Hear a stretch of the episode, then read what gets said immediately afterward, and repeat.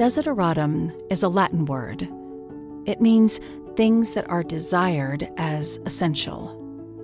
The Desideratum podcast celebrates stories, the art of telling, and the journey of listening. With narrator Teresa Bakken and her author, artist, and wordsmith friends. Episode 26 also was just writing a story about love, about the father's love for his kids, about the daughter's love for her father. Um, and I just got caught up in the characters. They seemed very real to me. And I honestly did not know where it would go, whether it would be accepted. This is author Deborah Thomas talking about her novel Luz, a story that took a long time to write, to get published, and ultimately to be accepted and recognized with awards. When we met on Zoom, I could feel her love for her characters and the story. I want you to listen for how she wove her own life experiences and lessons about regret into the story. We begin by talking about our main character, Alma, and the compassion and cruelty she experiences as she goes on a journey with her sister to find their father. Yeah, that's a good way of thinking about it. She's not a naive young woman. She is, um, she goes in prepared um, for struggle and, um, and she takes on a lot of personal responsibility for that. She's the one who who pushes her sister to do this, uh, to keep going, keep going, no matter what. And of course, she you know like anytime we make a decision you know we, we feel compelled to do something and then we think later wow should i? You know everyone no matter what decision you make if you look back you could have regrets. You just have to keep moving forward and accept whatever the consequences are. But um, as you know having read the book some things happened that she really struggles to uh, accept that she yeah. was she feels responsible for and has to get beyond. Yes. That idea that you just said you just mentioned regrets and that's actually um, one of the notes that I made, um, she's interacting with a, a professor. And I think the teacher in that scene says something about not having regrets. It's important not to have regrets. But Alma rewrites that a little. And this sentiment that she says, it's how you live with regrets that determines your life. Mm-hmm. So where where did that come from for you? Well, I certainly um, you know, i have certainly made decisions in my life and wondered, I hope I did the right thing. And you just have to keep moving forward, um, yeah. whatever it might be. I mean, I, I moved 3,000 miles away from my, my family with the intention of moving back um, and raising, having children and raising them with my mom and dad. And, and life happened and it, I couldn't go back for many reasons. Um, and I wished that I could have been with them all those years, but of course you can't feel bitter or angry. Move forward, make the best of where you are. And I certainly did here, um, loving being in a diverse city. This is what changed my life, teaching uh, people from all over the world, opened my eyes to a lot, and, and really determined my future in many ways. Yeah. So you're talking about moving from the East Coast right. to the West Coast. You've moved all the way across the country. Mm-hmm. And you just um, mentioned something about about working and teaching, and that you um, you've had a lot of life experience in this in where you've seeded this story uh, with the immigrant population in california you've been involved with amnesty international mm-hmm. and um, worked as as a nurse but also as a teacher my first career, I was an RN. I worked in intensive care. And in fact, when I first moved out here to LA, I worked at UCLA Medical Center. My first husband went to law school at UCLA, which is why I moved out here. Um, but I always loved literature. I was a voracious reader and I wanted to write. And so when my children were quite young and in school, I went back to college and got both a bachelor's and master's in English and uh, my marriage ended up in divorce and so obviously i needed a full-time job with benefits i started teaching first i taught esl then i taught high school i think that gets to how this is such an authentic story is your life experience is is more than just as an, a casual observer of mm-hmm. these of these issues the, our main character and her sister make multiple border crossing attempts. Right. I wasn't I wasn't prepared for the violence. Um, it kind of took my breath away, honestly. Mm-hmm. Um, I don't know. I don't want to give away too much, but do you want to talk about why it was important to you to take this story to that kind of um, grittiness, heartbreak? Mm-hmm. Why did that need to be included? Well, the reality of it, I'd heard so many horrible, heartbreaking stories. Uh, Ciudad Juarez, where so many people have met with uh, violence and no one has done anything about it. Nobody cared. I don't know that a lot of people in our country are aware of it. And um, I guess part of the reason I was writing was, you know, to to bring a lot of these things to light. And to be honest with you, I, I can't remember anymore if that was my intention when I started writing. I honestly don't know. I just know that it happened.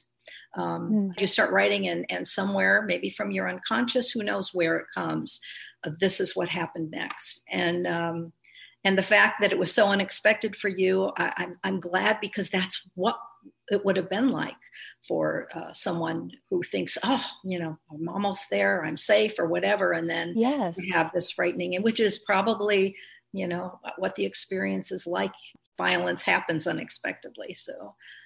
Yes, yes, I guess you're right. That is, even though our character, your main character, is seems, um, I've got to be prepared. I'm prepared for the worst. Um, what she ends up going through no one's really prepared for i right. guess right? Like that is the unexpected. Mm-hmm. Mm-hmm. Um, was that hard to write about? Oh it was very hard to write um, very hard. I, I, was very emotional writing those and every time i reread it or reworked it or uh, very emotional. And then when i got to the, what happens next it just felt so realistic for me as to what she would go through after um, and and that was very emotional to write too. Very emotional and very difficult. Because you come to love the characters like they're your own children in a way you know and you they're very real to me. In fact the novel i'm working on right now is from characters that i wrote decades ago and i love them so much i wanted to bring them into their future. So um, yeah they become very real to you. Very very special in your heart. Yes I feel that way as a reader so often. It's funny yeah. that authors, I, it makes perfect sense that an author would feel like the characters are are part of them, part of their family. Mm-hmm. But um, you, I don't want to give anything away in the book, but you do you do it, you do become attached, and you're you're rooting for them. Good. Oh, glad to hear that. yeah, but it's it's hard. It's just really it's hard to read things where someone suffers so unfairly so mm-hmm. unjustly. I mean, just this morning uh, in the LA Times, I read about uh, a mother, and I think it was an 11 year old. They're at a shelter, you know, in Mexico, and they were kidnapped by cartel, and they had to give $2,000 to be released, and they're released to nothing. I mean, they're unspeakable with what's happening and what happens to people all over the world. I mean, we know in Afghanistan what's going on right now for so many people. Um, and and at the time that I wrote my novel I, and working with Amnesty International, I mean, I was reading about heartbreaking things in Guatemala, you know. So I was very well aware of the cruelty out there. And I guess what gives me hope is the kindness. That's what I keep coming back to are the people coming together, the people that help, the kindness that you do see. I guess that's what it is for me, maybe trying to make sense of the cruelty and finding the answer in the kindness and the, the compassion and empathy that, that people mm-hmm. can find. And that's what I love about fiction. Because fiction does what you just described. You know, it, it draws the reader in so they experience another life. Um, maybe it's a world very different from their own, but they also see and can relate to, connect to all the things we share. You know, love of a father, of children. Yes, yes. And um, and I like to think that through fiction, people can maybe develop their empathy more and then be a little bit more open minded and understanding. You know, everyone has a story. Right. And that we can we can see each other in stories even that are very different than our own lives the other thing i wanted to talk about was and this maybe helps us set up a little bit the excerpt that we're going to uh, share today is um, is one of those moments of experiencing kindness um, in the book as they're making one of their attempts to cross into the United States. They're with a family, um, and I I felt like it was you know it was a good there was they were experiencing a goodness in life. I almost I wanted them to stay. Yeah. I don't know if that was your intent, but I I loved this family that was yeah. that was caring for them and nurturing them. And um, can you talk a little bit about why you gave us that glimpse of of happiness there? Well, um, I wanted Alma to experience that sense of family again that she longs for, that she's lost with her father's disappearance. And that's really, you know, we all search for where do we belong? Where is our family? Sometimes it's our blood family, sometimes it isn't. And yeah. she, she's lost that with the disappearance of her father because her father was the one who believed in her future and encouraged it. And with him gone, it's gone. Her life is not going to be what she dreamed it would be. So yeah. seeing that family brings back the longing and they want to find their father and Alma wants to find her father and so she it's driven her to keep going. She couldn't stay there and yeah. not try to find him. Um, but yeah, it was that sense of family and belonging that I wanted to capture that she longs for and that is propelling her on this journey no matter what. So, we're going to pause in our conversation with Deborah right there and listen to that scene. When we come back, we're going to talk about that beautiful lily on the cover. But now, this is a scene from Luz, written by Deborah Thomas. While this house looked sad and drab on the outside, inside it was bright with color.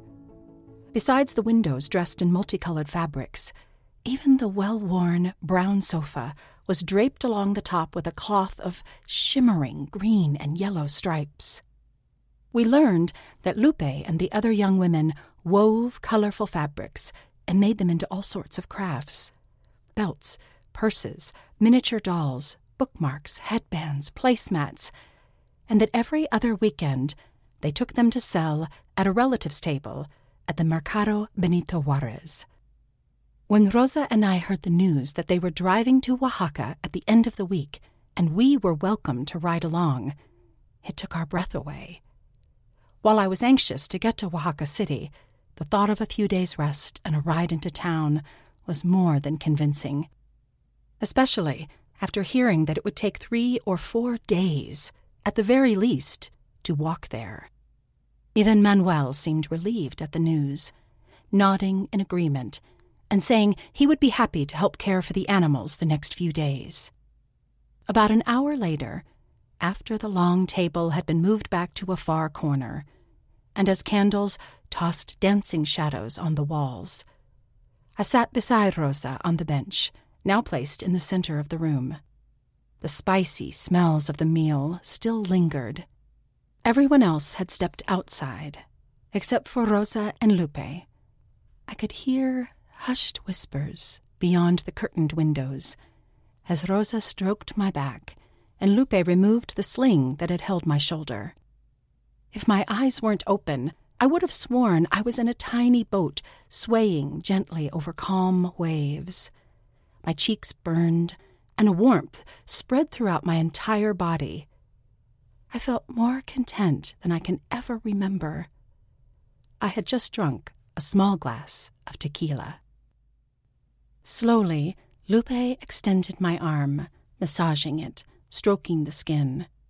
I closed my eyes as her calloused fingers relieved the itches and the aches. But as they found their way to my shoulder, I tensed. Rosa turned my head and pressed it to her shoulder. Remember the time Papa took us to Papantla and we saw the men, los voladores, fly? She whispered. Remember the colors? The red, orange, and yellow, like large birds in the sky? I tried to remember, but the hands were moving firmly around my shoulder and under my arm, pressing, palpating deeper and deeper. I tried to imagine the large, colorful birdmen swirling far above. But suddenly the room itself was spinning, and my stomach was turning as well. Then Lupe's long braid swung off her shoulder and tapped against my cheek, startling me. I pitched forward, and as I did, Lupe tugged sharply on my arm with one hand and pressed down firmly on my shoulder with the other. I heard a pop, but in the same instant I doubled over and emptied the entire contents of my dinner all over the freshly swept cement floor. I heaved until there was nothing left to come up. And it was then that I realized that both of my arms were wrapped around my stomach, and the throbbing in my shoulder was gone. As I caught my breath, I slowly lifted my shoulder up, then down, then side to side. It ached, a deep, dull soreness, but no sharp, pulsating pain. I remember them helping me to the soft, lumpy sofa, and Lupe washing the cut on my thigh. At first it burned, until she massaged the area with something thick and cool. That night I slept deeply.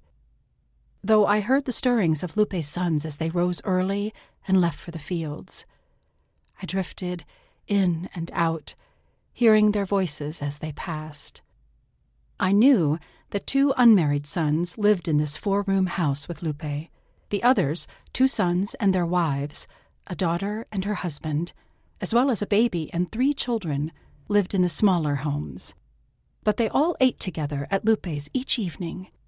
I felt such a deep peace and contentment that night, perhaps because of the tequila. But just as potent was that warm, fluid feeling of family. That first morning, when I finally awoke, I found Rosa and Lupe in a small room in the back. A wooden loom leaned against the wall beneath the open window, with threads of many colors dangling and swaying in the light breeze. Along one wall, cinder blocks and pieces of wood were fashioned into a haphazard array of shelves, and stacked upon them, from floor to ceiling, were Lupe's creations. Los colores. The room was dizzy with color. Rosa was holding a small doll with large, embroidered eyes, a long, thick braid of black yarn, and a bright green skirt with orange zigzag trim along the bottom. I'm going to make her a rebozo to wrap around her and place a small basket of flowers on her arm, she said, her eyes bright with excitement. She had recovered quickly from her own ordeal and was clearly refreshed from her night's sleep. Lupe says we can help her this week and even at the mercado if we want. How is your shoulder this morning? Lupe asked, setting down a pair of large blue eyeglasses and beckoning me to stand beside her. Though I had yet to see her smile, there was a softer tone to her voice. It's just a little sore, I said, moving my arm in a circle as I stepped forward. She ran her hands over my shoulder, then said, Just a minute, and disappeared. I scanned the shelves and ran my fingers over a stack of folded fabrics thin stripes, thick stripes, flowers, dots, and diamond shapes in every color imaginable. I picked up a miniature drawstring purse to find a collection of worry dolls inside. Change purses, eyeglass cases, tasseled bookmarks. And then my eyes spotted on the far right shelf a stack of fabric covered books. I reached up gingerly, waiting for that jolt in my shoulder. But it didn't flinch until I gathered the books and lifted them down. Even then, its complaint was mild, a lameness that would pass in a few days. When I opened the books and found they contained blank pages, I was disappointed at first. But then the thought of keeping a written account of our travels began to excite me.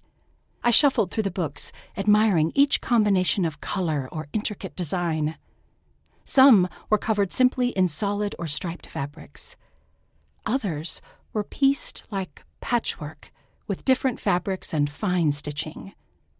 And still others were decorated with hand embroidered designs.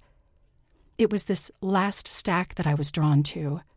Three in particular, because they were all worked on a deep blue cloth. The first was a sailboat gliding over a blue sea. Beneath that one was a white seagull soaring across a blue sky. And then the third took my breath away. It was simply a white calla lily against a backdrop of blue. Just like my little box of stars. My fingers traced the curve of the white flower. Una flor delicata. Lupe's voice startled me. Outside! Out! Out! Go see to the animals! Vámonos! I glanced up just in time to see Manuel disappear from the doorway. Had he been watching me? Lupe entered the room, shaking a brown bottle vigorously in her hand. Take off the blouse, she commanded. I quickly placed the books back up on the shelf, glanced self consciously at the doorway, and slowly unbuttoned my white blouse. I blushed as she said, Bra, too? For even my mother hadn't seen me naked in a while. But Lupe's matter of fact manner left me with little choice and also strangely put me at ease, and so I obeyed, though I shyly covered my breasts with my blouse. The truth was, I was glad to take off my bra. It was so small that my breasts were bursting out the sides and top, leaving creases on my skin. Shortly after she opened the bottle, both Rosa and I began coughing. The sharp smell permeated the room. Sit, she said, nodding toward her chair before the loom. As I did, I sheepishly looked up at Rosa, who stifled a laugh. Then Lupe began to rub the sticky white lotion into, around, and under my shoulder. I could feel the heat permeate deep into the injured joint. As her rough hands massaged, she said to Rosa, Now, watch closely. You will do this morning and night for one week. Rosa's eyes widened, and when they met mine, I couldn't hold back my laughter. And for the first time, Lupe smiled, saying, Yes, you will both stink. Look out, everyone will say. Here come those stinky sisters. Quedado. The next few days, Manuel tended the animals and fetched water, while Rosa and I helped Lupe with her crafts. The stitching was all done by hand, something Rosa had enjoyed doing at home, so she was able to produce a couple of dolls in one day, while I found pride in three simple eyeglass cases. But it was soothing, sitting on the sofa or on a bench outside, slowly stitching pieces together, then turning them right side out and seeing a neat, finished product. I wondered who would buy them and where they would journey. Lupe said many American tourists had bought her goods. She was a woman of few words, working quickly and quietly, never resting for a moment. Her gray braid always hung over one shoulder, and while she worked, she wore those oversized blue glasses that slid down her nose from their weight. I liked that she firmly told me what was expected, quietly corrected me if I was wrong, and then responded with a simple, good when I finished. Lupe was calm and reassuring, unlike my mother, who was always barking like a small dog. I wondered what it would have been like to have a mother like Lupe. When we finished a full day's sewing, we helped Lupe with dinner. Each evening, when I heard the truck coming in, I felt an excitement similar to that I used to feel when Papa came home from El Norte. I vaguely remembered Mamma preparing tamales days ahead and cleaning the house like it was up for inspection. What I didn't know, and wondered with great sadness, was how Mamma reacted when he came in the door. Was she beaming with love? Was she timid because they had been apart so long? I didn't know, because all I remembered was dashing toward the door to be the first to hug him, thinking only of myself, oblivious to the needs of others. The thought of this filled me with shame. Those few days at Lupe's were a much needed respite, not only from what we'd been through, but for what lay ahead. though the meals were simple, made with whatever Lupe had that day, and though her sons were worn out by their labors in the sun, there was a sense of communion that I hadn't felt since Papa left. So on our last night there, I felt both sadness and exhilaration. It had been a joy to stop there and regain our strength, but it only made me ache all the more for what was and yearn to move on to what could be. After dinner that last evening, everyone helped pack the crafts onto the truck, which was then covered with a tarp. Then, since many of us would be rising early to head for the mercado in Oaxaca City, we called it a night. But as Rosa and I prepared our little bed on the sofa, Lupe motioned us into her bedroom, where, neatly folded on her small bed, were a few blouses, pants, and skirts. See what fits you. Take what you need, she said. And Alma, see if one of these fits you better. Reaching into a drawer beside her bed, she pulled out a couple of bras. They seemed huge, with large cups and thick straps, but they would serve me better than the small piece of cloth that made me look like a four breasted beast. Lupe, you have been too kind to us. Gracias, Rosa said, hugging her. Lupe accepted her hug with a nod, then said, There is no too kind. We give what we have to those who are in need. And now you both do the same. She placed her hand first on Rosa's arm, then mine, and said gently, I have been in your shoes before, and others have been kind to me.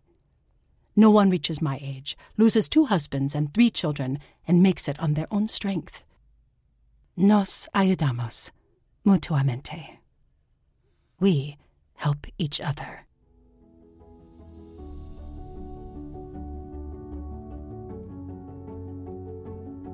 And the lily shows up a couple of times in the story imagery of it. And uh, do you want to talk about Luz, the significance of the title, and how that connects to the lily? Well, Luz means light in Spanish. And I don't want to give away the reason she names her daughter Luz, but it's the name of her daughter. It has something to do with a very specific moment that has to do with light. Um, the calla lily itself, I've always loved calla lilies. And when I thought of the idea of the little wooden box that Alma carries with her on her journey that her father gave her. It's blue with a white calla lily, and she keeps mementos in there, like little stars and stickers that he would put on her schoolwork. And um, she carries this with her. And then on her journey, there's a scene where she sees um, these different crafts, and one of them is a little journal that looks mm-hmm. similar, blue with the white calla lily. And she ends up using that for her math journal. She yeah. loves math, and she would love to be a math teacher one day. The calla lily itself, I just love its its significance. You know, white. It's the white calla lily. It's purity and innocence. Um, it's also only it blossoms in the spring, so it's rebirth. It's hope. Um, so many different beautiful symbols of the calla lily uh, that I felt fit Alma and her daughter. And the calla lily, like you said, symbol of purity and rebirth. But when I realized it was also for you a symbol of light and how this plays into the title and the, the daughter's name, I just thought it was well. One of the first title ideas, Dar a la Luz. Dar a Luz in Spanish is how they say uh, to give birth. You know, you're giving to the light. The child is coming to the light. Um, so initially, that I was thinking, well, maybe that could be the title. You know, giving to the light, Dar a la Luz, and, um, and then we we brought it down to just Luz, which I love. I just love that that one word right there on the cover. I do too. It's a beautiful image um, and I, I hope that everyone that reads it makes the connection to the flame, um, to the imagery of a, of a candle. I hadn't heard that in Spanish before, but this idea that motherhood, that giving birth is giving to the light or bringing to the light mm-hmm. is just, uh, isn't that beautiful? so beautiful. Mm-hmm.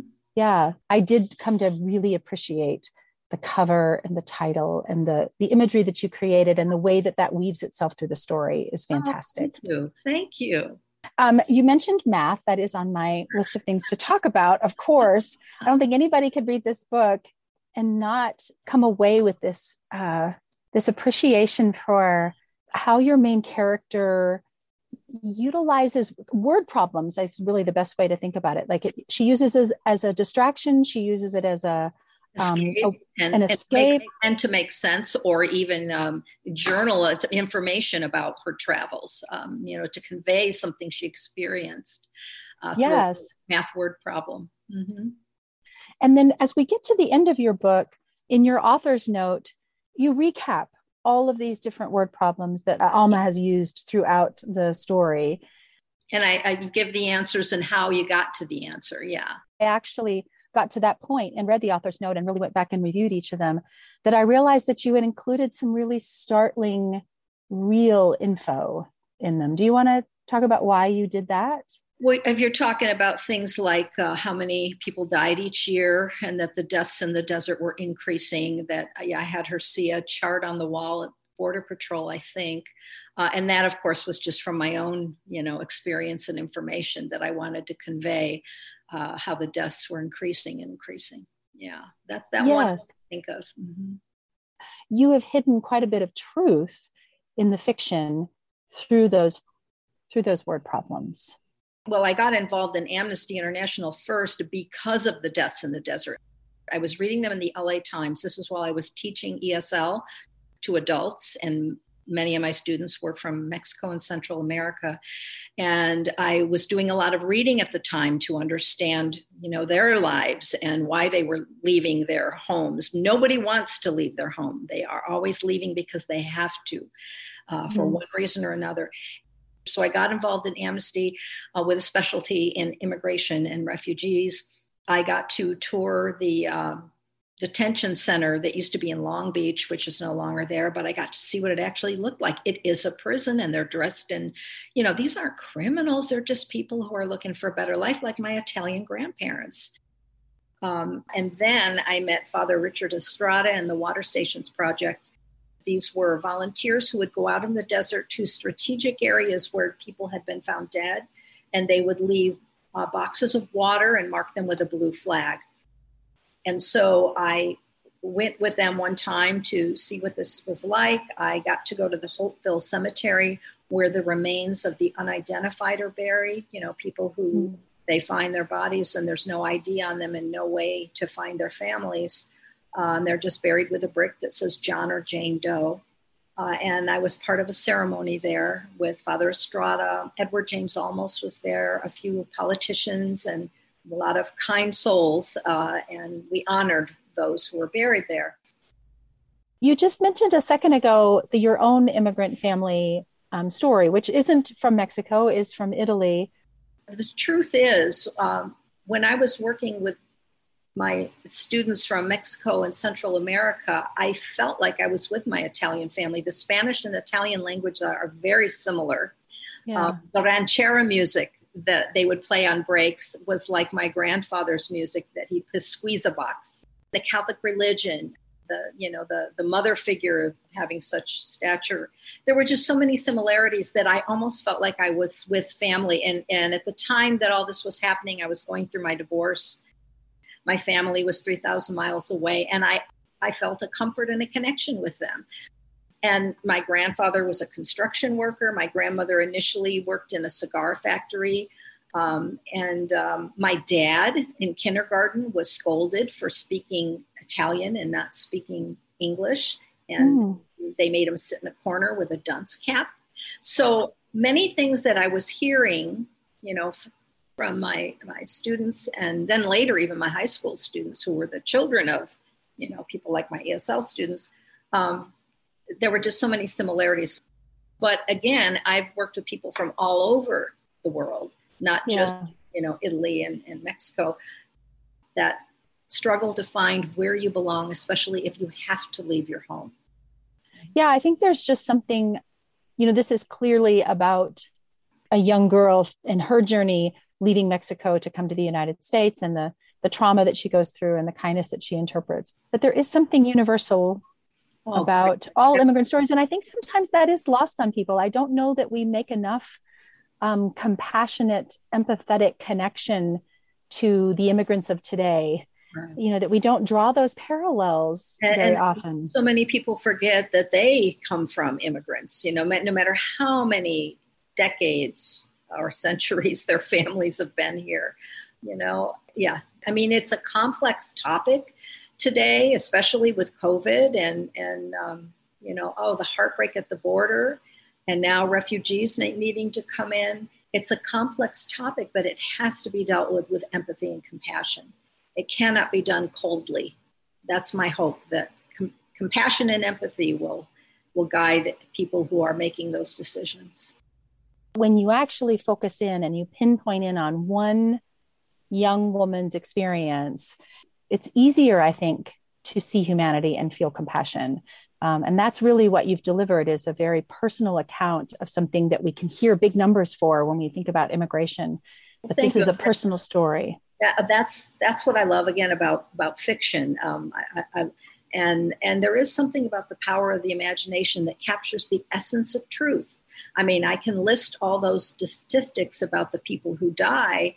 Um, you hear an individual story, and that makes all the difference. And that's what I love about fiction you know give that person a name give a backstory give a motivation draw people in so that they can understand and feel her suffering and and better understand the situation. You can find Luz and a great book club study guide put together by mary sharif on deborah's website. I'll put a link in the show notes Thanks to the International Pulpwood Queen and Timber Guys Book Club, that's where I first heard about this novel. And thank you for listening.